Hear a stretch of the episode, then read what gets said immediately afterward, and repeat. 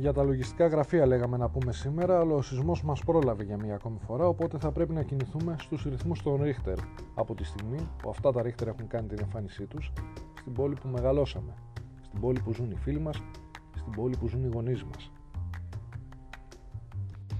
Ο σεισμός δεν είναι εύκολο πράγμα, γιατί δεν ξέρει κανείς τι μπορεί να φέρει στο προσκήνιο. Και αυτό το άγνωστο είναι που κάνει τον κόσμο να αγωνιά. Έτσι αγωνιούσαν πολλοί όσοι βρέθηκαν έξω από τα τραπεζικά καταστήματα εκείνο το καλοκαίρι όταν και είχαν κλείσει με αποτέλεσμα να μπορούν να πάρουν μόνο 60 ευρώ την ημέρα και μόνο από ATM. Αγωνιούσαν γιατί δεν ήξεραν τι θα γίνουν τα λεφτά τους. Αγωνιούσαν γιατί δεν ήξεραν τι θα φέρει η επόμενη ημέρα. Αγωνιούσαν γιατί δεν ήξεραν πώς θα εξελιχθούν τα πράγματα, ακόμη και οι πιο ψύχρεμοι. Και αυτή η αγωνία είναι που επικρατεί την τελευταία δεκαετία τουλάχιστον σε αυτή τη χώρα. Από την περιβόητη κρίση, που αν δει κανείς επεισόδια παλαιών σειρών στην τηλεόραση θα ακούσει το συγκεκριμένο όρο πάρα πολλές φορές και για προηγούμενες δεκαετίες και για ένα αύριο το οποίο πραγματικά είναι αμφίβολο για τους πιο μικρούς έως τους πιο μεγάλους.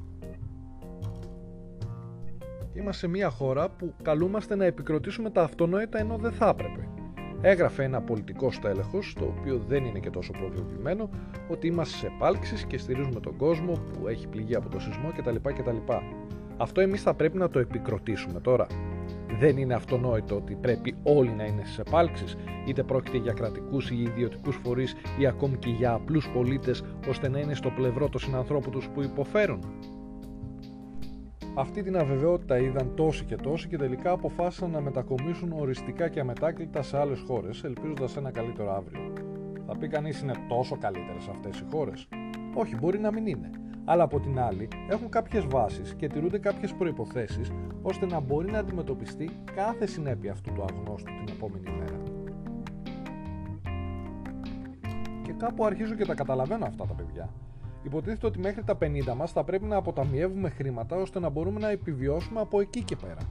Ποιος μπορεί να αποταμιεύσει με απλή εργασία αυτή τη στιγμή χρήματα στην Ελλάδα; Τα ερωτήματα αυτά προκύπτουν αβίαστα και η οργή μερικές φορές ξεχυλίζει γιατί βλέπουμε όλοι χρόνια να χάνονται χωρίς αποτέλεσμα και χωρίς να είναι παραγωγικά.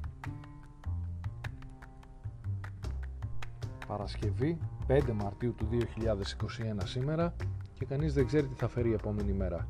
Ας κλείσουμε λοιπόν με την απορία. Ισχύει τελικά αυτό που έλεγαν οι αρχαίοι;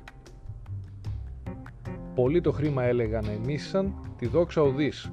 Μήπως όμως τελικά δεν είναι έτσι; Καλή συνέχεια.